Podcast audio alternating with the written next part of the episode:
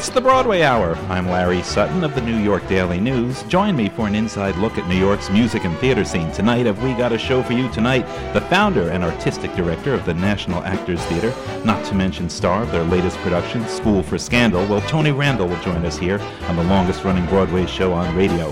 Frank Patterson has a well-deserved reputation as one of the great Irish tenors. He's caught the Broadway bug. You'll hear the results on his new CD, Broadway, right here on WPAT.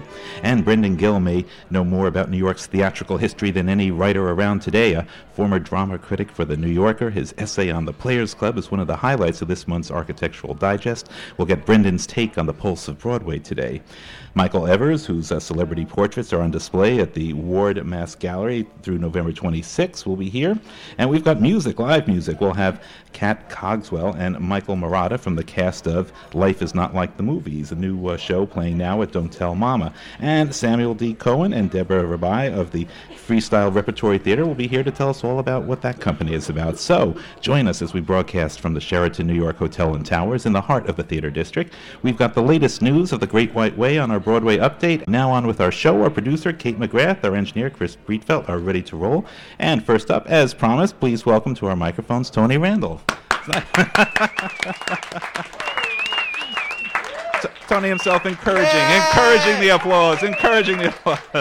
Tony, of course, thank you for being here. The founder, the artistic director, the nurturer, I think, of the National Arts Theatre. You have National really Actors Theatre. Yeah, pardon me, I'm sorry. Okay. National Actors. Listen, I want to give you a bit of trivia about Broadway. For people have to write in. They write in. They win tickets to a Broadway show if they know something trivia. All right. Where on Broadway is there a bird feeder? Now a Sheridan Hotel. No, I don't know. I give up. Look. Oh, the Sheridan. Right out the window. Here. I can't believe my eyes.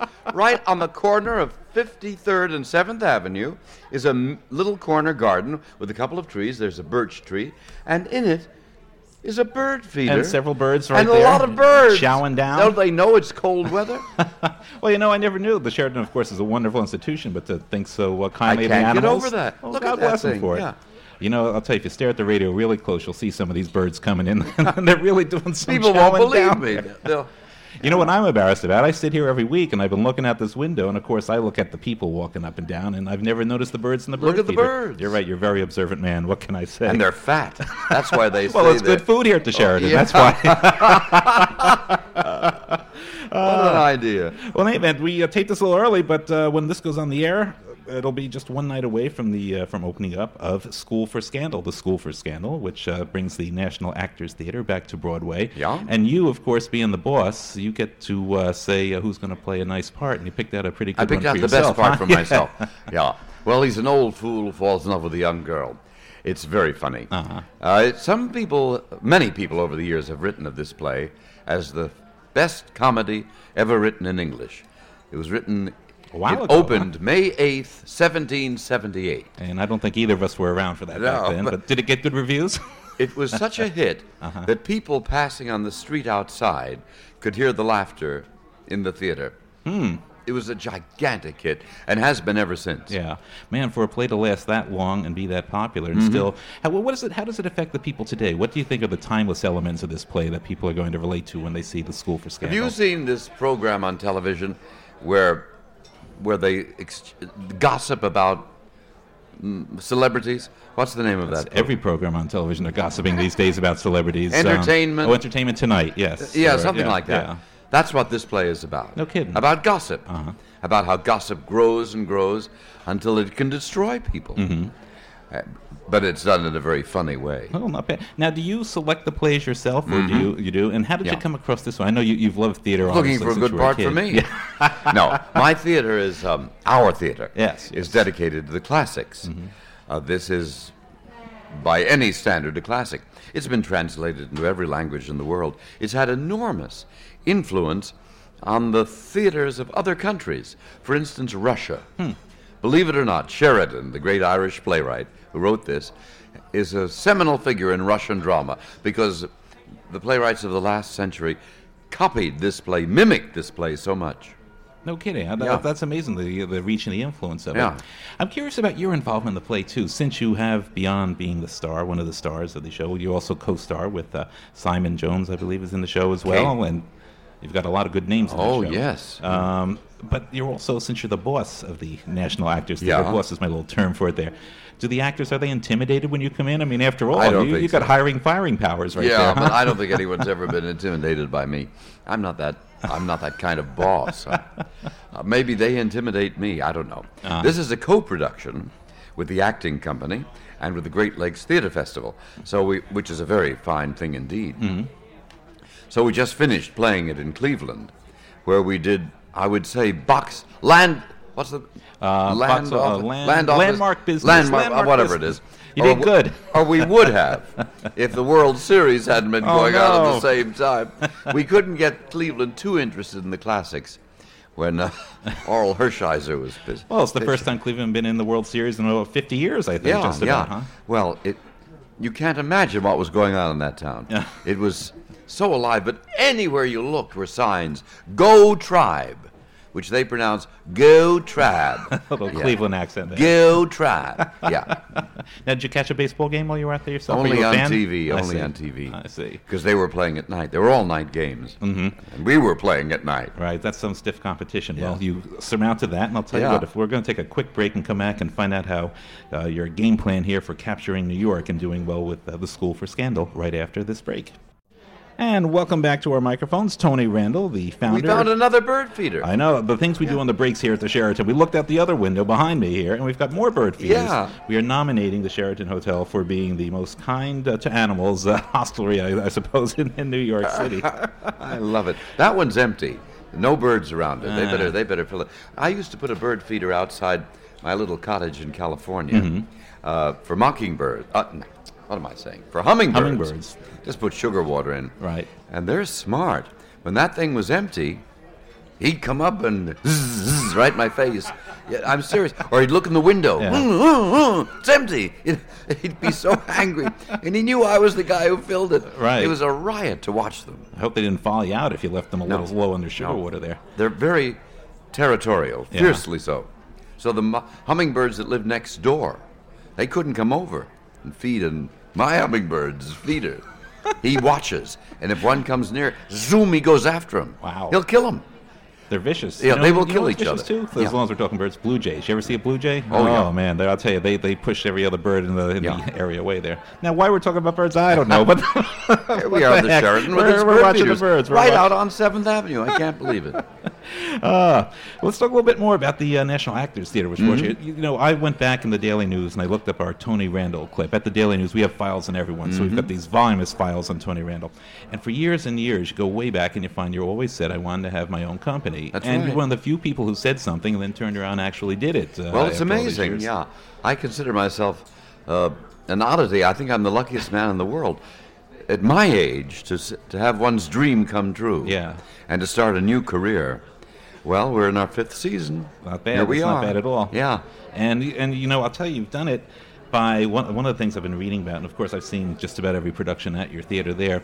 You seem to, what I like about it, you let the actors sort of have their say. You let the actors... National Actors Theater. We're an actors theater. I believe that theater is actors. Yeah, yeah. That's what it is. Any other movies... No matter how they star them, it's the director who makes the movie. But out there on stage, just you and the audience. Mm-hmm.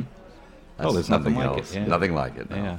How do you attract the talent? Do you when you're socializing, whatever, lean on people and say, "Look, I got this theater company. And you'd be perfect." Yeah. Do you find a good response for the most part? Well, look who's played for me so far: Martin Sheen, Michael York, Fritz Weaver. Lynn Redgrave, Paxton Whitehead, John Voight, Tyne Daly, Ethan Hawke. That ain't just Wilson Dixie. Yeah, we've had some pretty good... And this season, we've got George C. Scott coming. Now, that's what I want to talk to you about, the next production, too. Yeah. This is some... And, in fact, this is an anniversary production that has special meaning for you, too. It sure does. Inherit the Wind, yeah. Well, it's the biggest hit I was ever in on Broadway. This is about 30 years ago, I guess you were 40. Yeah, with Paul Muni and Ed Begley. Right. And it's never been revived on Broadway. Mm-hmm. It's done all over the world, but never on Broadway, for the simple reason that it's too expensive. It has 55 parts. Wow. Yeah. Today on Broadway, that's unheard of. Even for big musicals, they don't do those numbers. Yeah. Nothing like it. But I think we'll get it down to 35. We'll have a... Still humongous. We've just got to do a little bit. That's...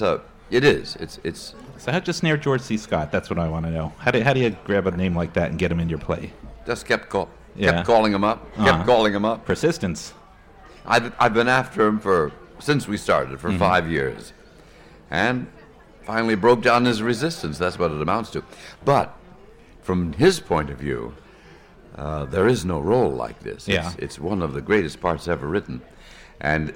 It was written for George. When you read it and think of George, you see they belong together. Oh, sure, yeah. I can picture it now. I can't wait. But first I'm going to see School for Scandal because we have to see you up on the stage there, too. But I'm not going to play my old part in Inherit the Wind. I don't think I will. But weren't you a reporter originally in Inherit in the back in 40 years ago? It's based on H.L. Mencken, sure. Who was any age. He was never a young man in his life. Mm-hmm. But I think people think of the reporter as a young guy. Yeah. So maybe I won't play it. What's Broadway? What's the difference between Broadway 40 years ago and 40 now? What's nicer and what's more difficult? It's a totally different picture. Yeah. Serious plays are hardly done at all. That's true. On Broadway now. Prices have gone up so high that the average New Yorker has been priced right out of the market. Mm-hmm. He can't take his family to the theater. Dinner in the theater with 2-3 children. It's beyond anybody's... most people's means. Our prices are very low so that we hope people will come. But what's happened is that because of these prices, the theater's been turned into strictly tourist entertainment. Mm-hmm. And they don't want serious drama. They want to see razzmatazz. They want to see cats. So I think we're filling a void. Oh, absolutely. But one of the other differences is that, well, when I first came to New York to be an actor, that's more than 40 years ago, Broadway did 200 shows a year. Mm-hmm. It was considered popular entertainment, just a regular thing to do after work. Let's go see a show, But imagine, 200 shows a year. Wow. Well, now, last season, what do they do, 5? Yeah, perhaps. Yeah, they're totally different. Yeah. And the biggest show, a real tourist show, but I know it's good, is Victor Victoria. Mm-hmm. I haven't seen it yet, but I'm such a fan of Julie Andrews, doesn't matter. I certainly love the movie. Yeah.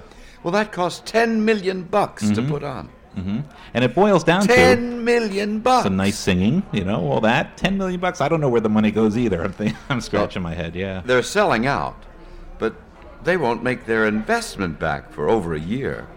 Well, 40, 50 years ago, a big show cost $75,000. You could put on a little show for $10,000. So a producer didn't have to go out and raise money, put his own money in it. John Golden never had a partner in his life. He put his own shows on in his own theaters, still called the Golden Theater on 45th. You know the difference, too, I think, when you had one man putting on one show, you didn't filter things through committees and such, so you took chances and you got a wider variety, I think. Yeah, but they did. That's why. I remember my first year in New York, there were 2 Hamlets on. Wow. At the same time. Yeah. Leslie Howard and John Gielgud. Pretty good, huh? Pretty good, great. Yeah. And to think that New York could sustain an audience for both shows, both Hamlets at the same time. Yeah. Amazing. Well, prices weren't high. People didn't make the enormous fortunes they make now if they hit. But it was a good business. Oh, absolutely. Well, that business is gone. Yeah. So now it's up to the likes of you, then, to bring back some serious theater, which you're doing, I should remind our listeners. We're doing it, but we operate at a terrible deficit, of course, but we're a non-profit organization. So I go out and raise money. You got any money on you, Larry? I'm going to give you a few bucks on the way out the door. I'll take it. And I'll take anything. I'd encourage our listeners, too, to visit the School for Scandal, buy that ticket, pay full price. Don't go over to the half price. Wait till you see Mary Lou Rosado. Wait till you see Kate Forbes. We've got some wonderful actors. Remember the name Kate Forbes. All right, Kate Forbes, who was discovered by Tony Randall. No. She's from the acting company, and I think the press discovered her last year when they came in. She did Desdemona and Othello and Nora in a Doll's House and got rave notices. Mm-hmm. She's going to be a big star. All right. So it's a chance to see not only Tony Randall, but a chance to see one of the new stars of Broadway. Yeah. The show is called The School for Scandal. It's at the Lyceum Theater. Lyceum Theater, 45th and Broadway. Starting tomorrow night. Most beautiful theater in New York. Did you know that? I didn't know that. It's the oldest. Oh. Original wood carving. It's worth coming just to see the theater. See that. The show is an added bonus. Yeah. Well, I want to thank Tony for joining us here, and again, encourage our listeners to go out there and see The School for Scandal at the most beautiful theater in New York, the Lyceum Theater, and say hello to Tony. And thank you so much for joining us here on the Broadway Hour. Yay! And we'll be right back after this. Come back, Tony! Don't leave! Tony! And welcome back to the Broadway Hour here on AM 93 WPAT. And please welcome to our microphones one of the greatest voices we know, a fine Irish tenor by the name of Frank Patterson. Frank, welcome to the show. It's a pleasure to see you here. Great to be here. And Frank is here. Of course, he's been a guest on our show before, but he's got a new project that we're all excited about because it brings him into the world of Broadway and happens to be called Broadway. So what is this?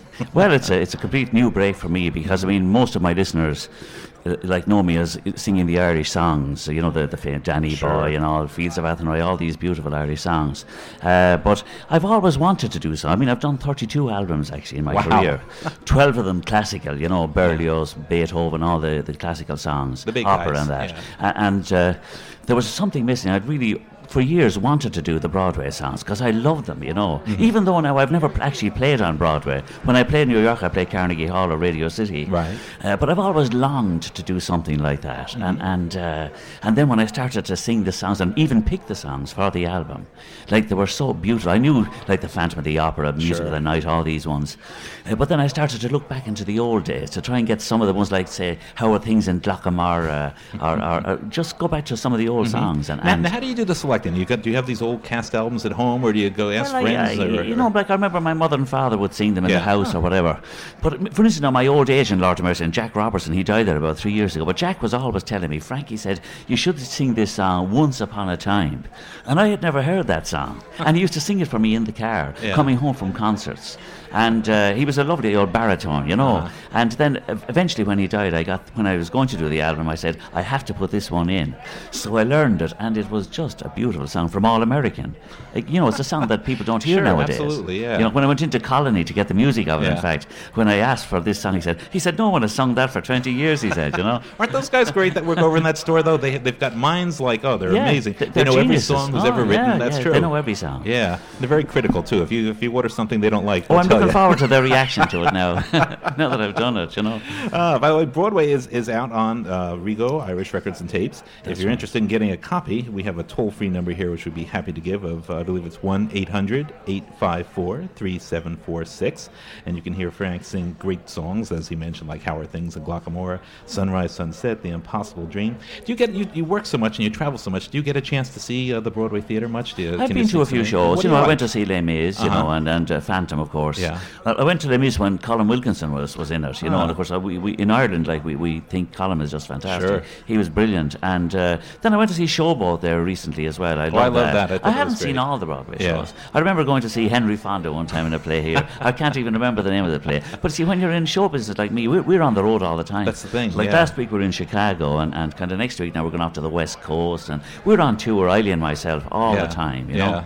And I've just done this new movie now as well. Well, that's what I want to ask about too. This is one of my favorite directors, Neil Jordan. Very exciting. Yeah, yeah. I thought like that I was only going to do two movies in my career, but again, a third one came, and this time they're going to actually see me singing because you're not just a voice on the soundtrack. Yeah, exactly. Great. It's this one of Michael Collins, a great story, an Irish story about this wonderful Irish man, Michael Collins, who was assassinated back in the 1920s, and Liam Neeson is playing this wonderful part. Wow. Julia Roberts then is his love life, and Aidan Quinn, a very, very nice guy. I got to know Aidan very well while we were doing them. We were playing golf together and everything like that. You know, so I sing a song, an old Irish song called Macushla. John McCormack used to sing it in the old days. No kidding. But I think it's going to be a bit of a hit, actually. Oh, I think it's going to be great. It'll be out around April, I think. Oh, that'll be super. Yeah. And what is your character again? What would you be playing? I'm playing the part of an Irish tenor. No, very difficult for me. I'm sure you had to practice it an awful lot. Yeah. Oh, yeah. I had to work on the accent and all for it, you know. Well, you're doing good. So far, so good.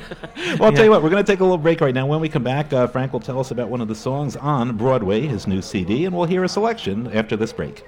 And we return here to the Broadway Hour with our guest Frank Patterson, who's got a new CD out called Broadway, in which he sings some of the great songs of course, Broadway. Yeah. But before we get to that, just a quick thing I forgot to mention.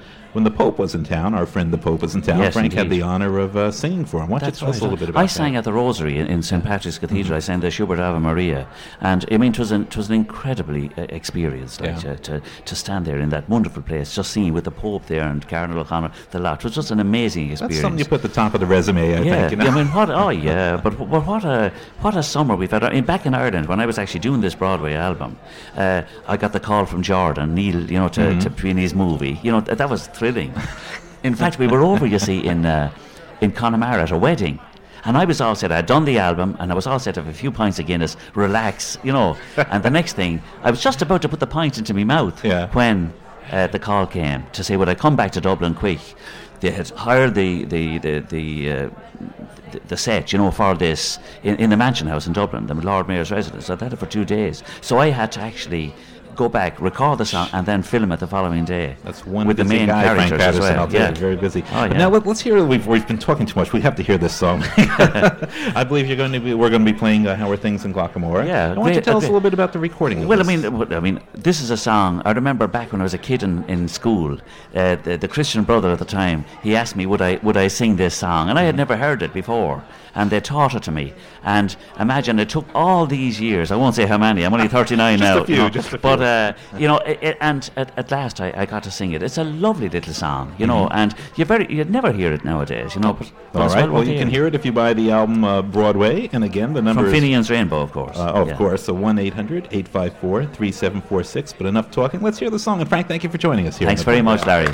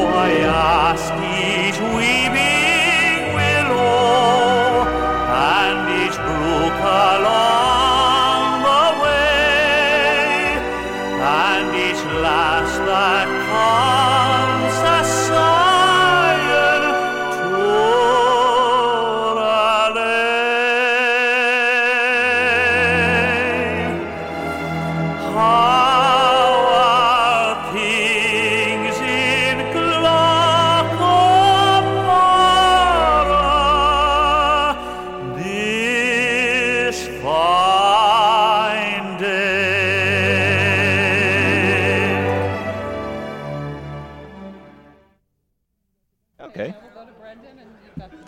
and welcome back to the Broadway Hour here on WPAT AM 93. And please welcome our next guest, a man who's a great name in the theater, a man who is known for his drama criticism, and more recently known for an issue of Architectural Digest that's the talk of the Broadway community because it features sort of an inside peek at where all the stars, the backstage people, the costumers, you name it, if they're working in Broadway and they've got a very nice home, you'll find out about it in Architectural Digest. But here at our microphone is Brendan Gill. Brendan, welcome to the show. It's nice having you. Thank you. And Brendan wrote two of the essays in Architectural Digest, one giving us a little peek inside one of your close friends' homes, Isabel Stevenson, who is the boss of the Tonys, I suppose we should call her. And, of course, a great essay on the Players Club, too. Did you choose these topics? Were these your own choosings? Well, we all talked about the various things we could do, and those were two favorites of mine, so I was allowed to do them, and in part because Isabel is an old friend of mine, and she's head, of course, of the American Theatre Wing, and I'm on the board of the American Theatre Wing, and we do what we can every year working together, Isabel and another small group of us, to spread the good word about theatre through the schools, hospitals, everywhere. And then the Players Club has always been somewhere that, although I'm not a member of the Players Club, and indeed when I was a drama critic on Broadway, drama critics were not allowed to be members of the good reason, those scallywags. Natural enemies of players, but now they are indeed allowed to be members, but I happen not to be.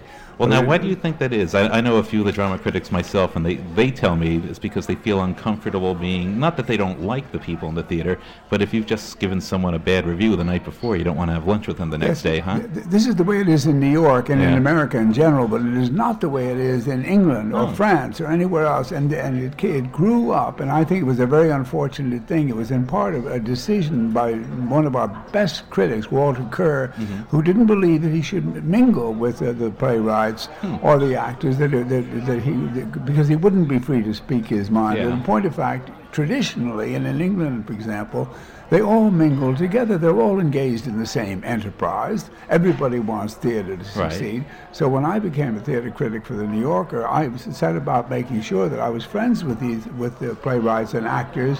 And it was true that, say, Edward Albee, if I had to write an unfair, or not unfair, unfavorable, unfavorable review, it was hard for Edward to forgive me for about a year. Yeah. But John Guare, for example, who's a wonderful man, he's the only playwright I know who, no matter what was said by anybody about his work, he was always sweet and cheerful and generous and smiling.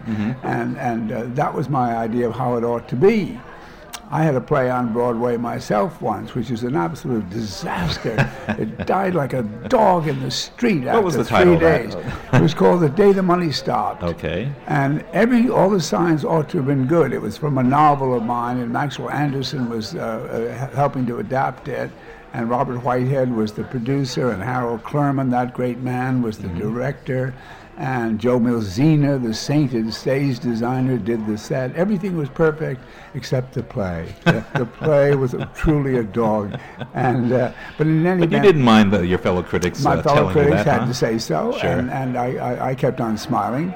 And in point of fact, one of the things about Broadway and about the theater as a community and as a communal enterprise in which everybody's engaged together in a sort of family, it doesn't make any difference whether you succeed or fail on Broadway. To be on Broadway is enough. Over the years, those of us who were engaged in this catastrophe now look back on it as something of a minor triumph, because there we were. We had got to Broadway. You've done something millions of people have done. We had our names in lights. Oh, sure. What a thrill right there. And, I have to agree with you, too, about getting to know your subjects as well. At the Daily News where I work, there are some editors. There are two schools of thought. Some editors say, you really shouldn't get too close to the people you're covering because your judgment might be clouded.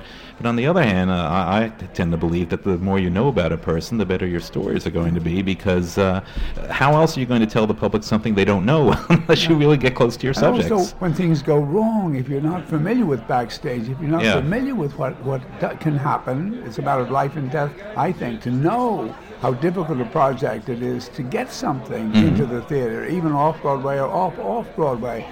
everything can go wrong just at a critical moment.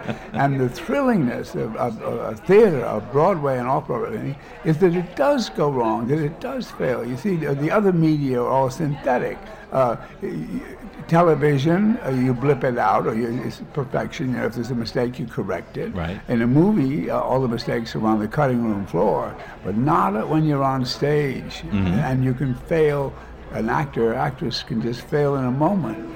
But I think that the audience are thrilled by the tension that they feel with the performer because of the sense, I want him to succeed, maybe I want him to fail. There's a tension there always. Yeah. And that's what makes legitimate theater a thrilling enterprise. Oh, true. And but now there are a lot of successes, which in Architectural Digest this month, you have to see there are a lot of successes, because I'm looking at these homes, and these Broadway people are doing pretty good. They've got some fairly nice places, don't they? Yes, of course, there are all kinds. What's good about this kind of an issue of the Architectural Digest, we also have young directors who don't really have very much money yet. Yeah. You know, they will have, because they're very successful and gifted people. But meanwhile, they're living in lofts or in very small quarters, some of them.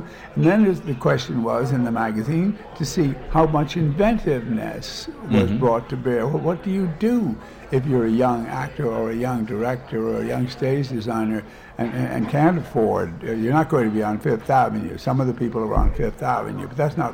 There aren't many playwrights on Fifth Avenue. Maybe lower Fifth Avenue. South of Washington Square. Right. Yeah. So it's and I think that the.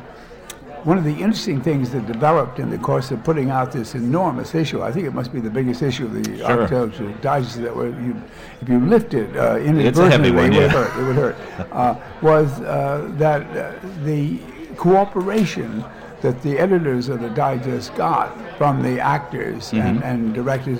They said that they had never worked with such nice people as the Broadway people that they dealt with. Well, you know, I find that here on the radio show, too. You know, I've interviewed scores of people. They're so obliging and full of fun and playful and interested in making something work. You know, they're accustomed to pitching in and saying, let's do it right. Whereas in ordinary issues of the Digest, it sometimes happens that some hoity-toity person makes every conceivable difficulty about something which, in a sense, they want very much indeed for themselves, but they don't find it easy to cooperate, because that hasn't been the way by which they became fat cats. Well, I'll tell our listeners that if you want to see some people who are not hoity-toity, but who are some wonderful Broadway stars, and read some great writing, too, in the Architectural Digest. People don't think of that, I think, when they see it on the newsstand.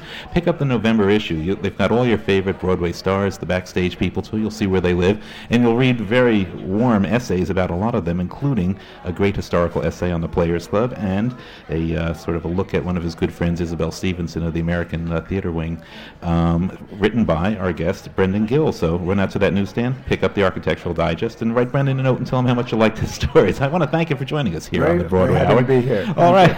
We will come back with more on the Broadway Hour after this. Welcome back to the Broadway Hour. I'd like you to remind you that this is the longest-running Broadway show on the radio. And also tell you, too, that every week we like to give you our pick of the week, the Broadway Hour pick of the week, for something that we've seen that we thought was particularly good and urge you to go out and see. And our producer, Kate McGrath, just came back from a performance of Masterclass, and she says, if you don't see this, you're nuts. So run out and buy some tickets and go see Masterclass, the Broadway Hour pick of the week. Welcome now to our microphones. We usually have performers on who are people who are on stage. Now we've got someone who chronicles the lives of people on stage. He's a tremendous artist. You can see his work at the, tell me if I'm pronouncing this right, the Ward-Nasse. That was close. N-A-S-S-E. Well, Ward-Nasse, we'll give you the address. That's more important, 178 Prince Street. His name is Michael Evers. Michael, welcome to the show. Thank you. Michael does great portraits of the people of show business, but particularly people of Broadway, and you brought to the show here a little earlier a stunning portrait of Mr. Tony Randall. What happened when you showed it to him? He loved it. He was. I worked all night on it because, you know, I just figured it was a good chance to get to meet him, and I just like the opportunity to. It personalizes the, personalizes the pictures for me, and he loved it. Oh, he did. You could tell. Yeah, he wrote, "I'd love to bite your neck" on it because he thought he looked like Dracula.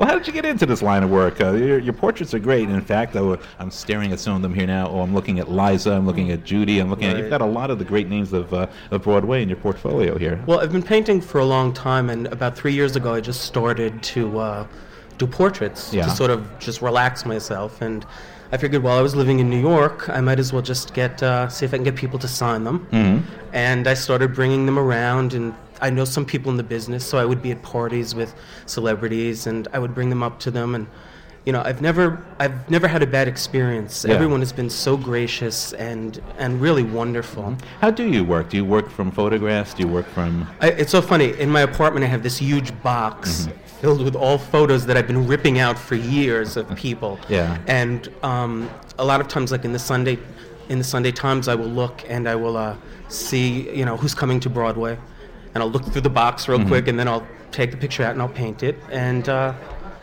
you know. And that's how it works. I'm staring here at some more of your great work. In fact, once again, we always tell our listeners, if you stare very, very hard at the reception, maybe at the speaker, you can see some of these pictures, which we're holding up to our microphone right now.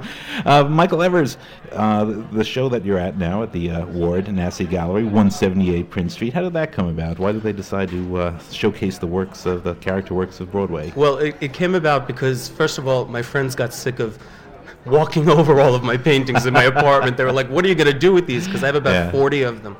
And I decided to submit my work to this gallery, and they liked it. It's a group, like show of different portraiture artists. Mm-hmm.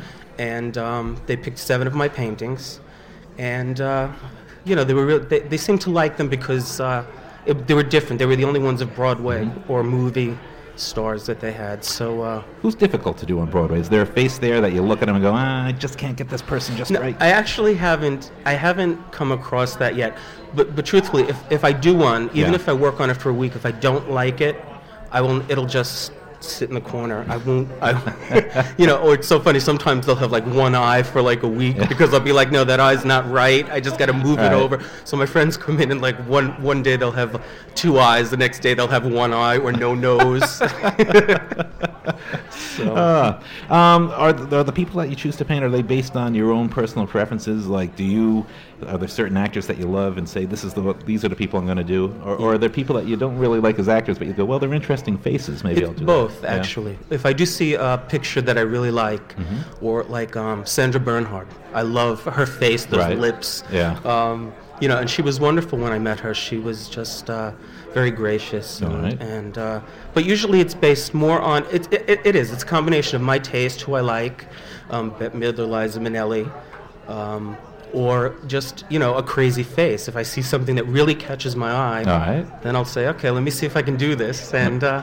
Okay, well, I want to remind our listeners, if you want to see perhaps one of those crazy faces, along with some tremendous work, I'm looking at Patti LuPone right now, you can see the work of Michael Evers at the Ward-Nasse Gallery. That's 178 Prince Street. The exhibit will be there through November 26th, so that gives you some time, but hurry on over, go see Michael Evers' work, and tell him you heard him about him here on the Broadway. Or Michael, thanks for joining us here. It's been a pleasure. When we come back, we will be hearing from Kate Cogswell and Michael Morata, so stay tuned. As we return to the Broadway Hour, time now for our trivia contest. The winner of this week's contest gets 2 tickets to a great show and dinner for 2 right here at the Sheraton. So get those pencils ready. Our question, Tony Roberts is currently co-starring with Julie Andrews and Victor Victoria. Do you remember his last play on Broadway? What's the last time Tony Roberts was on Broadway? Well, if you know the name of that play, you write to us here at the Broadway Hour. Last week, we told you all about Carol Channing, noting that she had opened to rave reviews and Hello, Dolly. We said that since she starred in the 1964 original production, many other famous women have starred as Dolly, and we asked our listeners to give us the names of at least 3 of those Dollies. Well, Dina Levin wrote in and said Ethel Merman, Pearl Bailey, and Ginger Rogers. She was absolutely right on the money. So Dina Levin of Staten Island, congratulations. You win 2 tickets to a great show and dinner for here at the Sheraton as the Broadway Hour Trivia Contest winner. Well, we'll be right back right after this. And as we return to the Broadway Hour, you'll be glad you stuck around. We've got some great entertainment coming up from you. The show is called Life Is Not Like the Movies. You can catch it at Don't Tell Mama down at 343 West 46th Street on Monday nights through December 18th. But you don't want to hear me talk about it. You like to hear a sample, right? I know you out there. We've got up at our Sheraton microphones Kate Cogswell at the piano Lanny Myers, coming up also a little later on. Kat, I'm sorry, I said Kate. I looked at that, it said K-A-T, and I thought Kat, and I said Kate, but it's Kat Cogswell, and I apologize. I'll get it right eventually. Okay. And Lanny Myers, I believe I got that right at the piano. And let's hear a song from a new review called Life Is Not Like the Movies.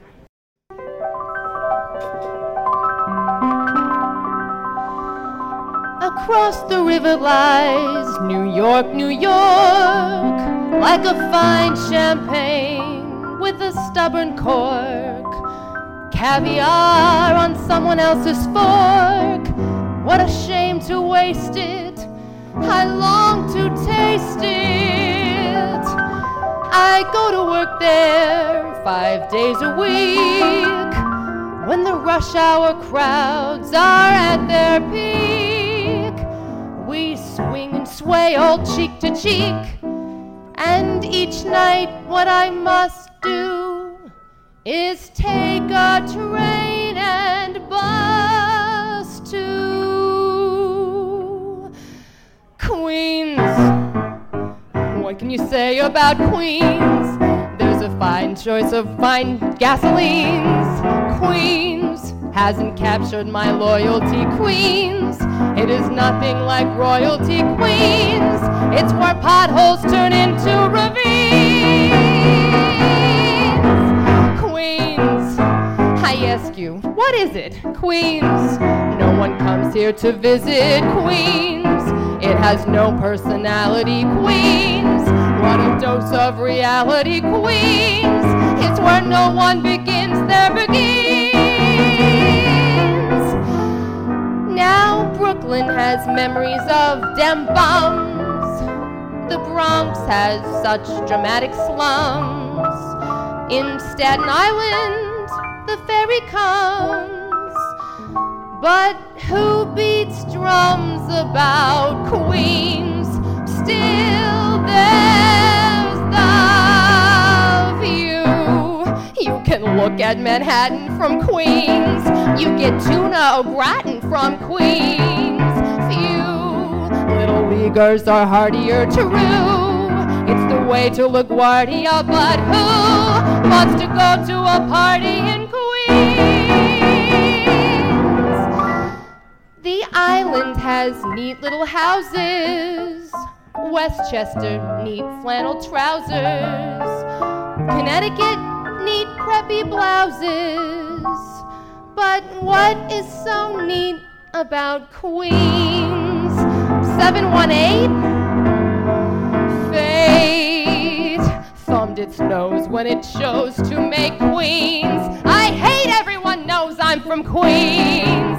Queens, it is not quite suburbia, lost between Yonkers and Serbia. Queens, it's where size 9s become size 18s.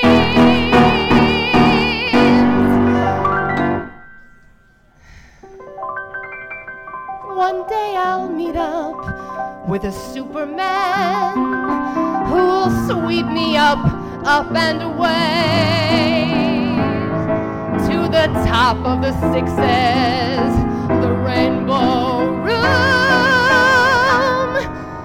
Like King Kong with Fay Ray. From our apartment on FDR Drive, we'll gaze at those dull distant scenes, and they'll never ever take me alive back. They won't direct me back to Queens.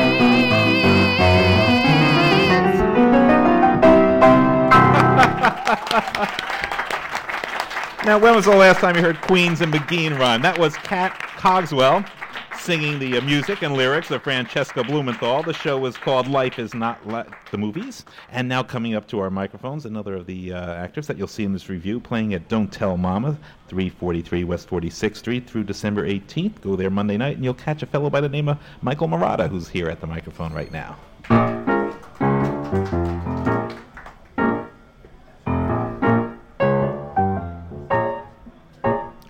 A spotlight flares on patent leather shoes. a trombone blares a slinky Gershwin blues. Then one foot flaps, the other taps. The word is debonair, and everybody wants to be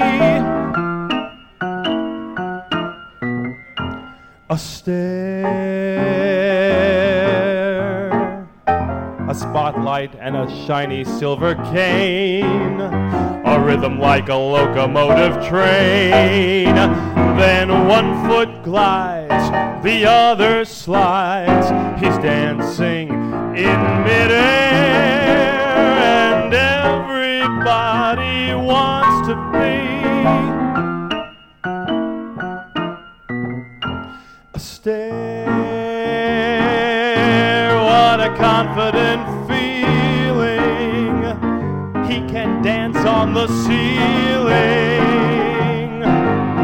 His gloved magician hands keep the beat. Love the way he lands on his feet. A lady in a silver-spangled gown appears, and then he really goes to town.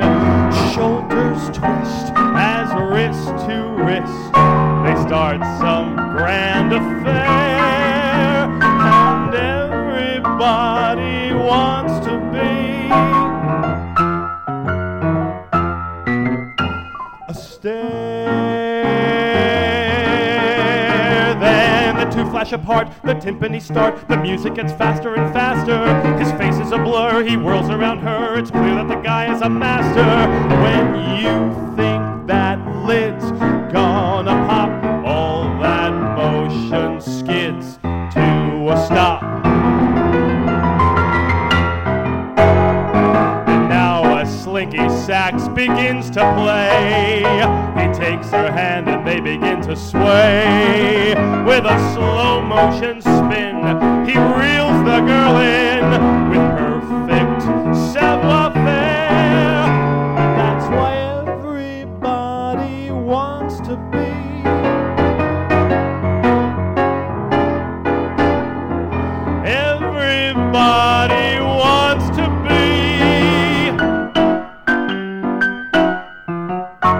a stare.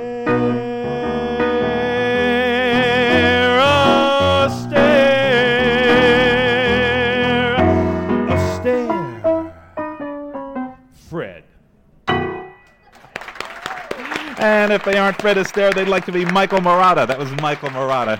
Lanny Myers at the piano. And thanks to them, to Kat Cogswell. And the show is called Life Is Not Like the Movies. Catch it down at Don't Tell Mama, Monday nights through December 18th. Now, moving along, I've got a note here. It says, move along. So we're moving along. I would like you to welcome to our WPAT microphone Samuel D. Cohen and Deborah. Now make sure I get your name pronounced correctly. Rabai? That is correct. Hey, I did it. And you know, the one I've worked in newspapers for 20 years, and the reason I prefer that is because you don't have to pronounce anyone's name. You just type it right out. But I got it right on the first try. And they are here from the Freestyle Repertory Theater. And as I explained to Sam and to Deborah a little earlier, basically we're going to ask you the tough questions. What are you guys doing? What is the Freestyle Repertory? Deborah, why don't you start off? Sure. Freestyle Repertory Theater is an improvisational theater company. Everything we do is improvised. We improvise musicals, plays, all kinds of theater extravaganzas, except there are no scripts. So we are working off the top of our heads. So it sounds very difficult. Is that true, Sam? Very difficult? Kind of like theatrical skydiving. Now, where do you do this? Where are your headquarters? Where are you located at? We're at the John Houseman Theater right now. And on 42nd Street. Indeed. We'll be there until November 19th. Right.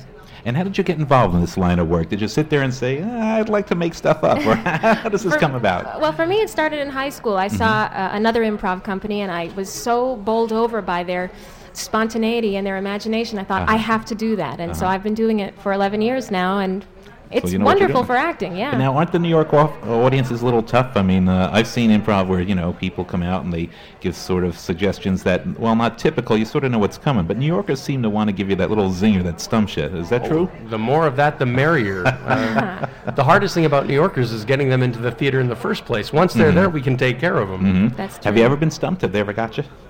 Well, it's like skydiving. Right it is like skydiving, and sometimes the parachute doesn't open, but there's a certain thrill in watching somebody plummet to earth and become a little puddle on the ground, too. How do you prepare for a freestyle repertory theater? I mean, it sounds like, I don't know, you must read everything, and what do you do? We're kind of a jack of all trades. Yeah. We try to know a little bit about everything, and basically for our company, we actually work on working together as a company, as opposed to being clever or learning funny jokes. Mm-hmm. We learn how to work with one another in a company, and that's how we tighten our skills. I see. Are there certain topics that come up over and over that the audience wants to see the repertory theater get into? Well, certainly. There are some suggestions that we definitely try to keep people away from. We've done more scenes in bathrooms than I care to count. You know, that's the thing. You know, people, you're here for a cultural evening, a night out, and people get immediately right to that bathroom, right to the gutter there. So you steer away from that, or at least you try and steer away from that. Well, what do you like doing? What's caught you by surprise that you said, you know, that was a good suggestion. I could really, you know, riff off on this here.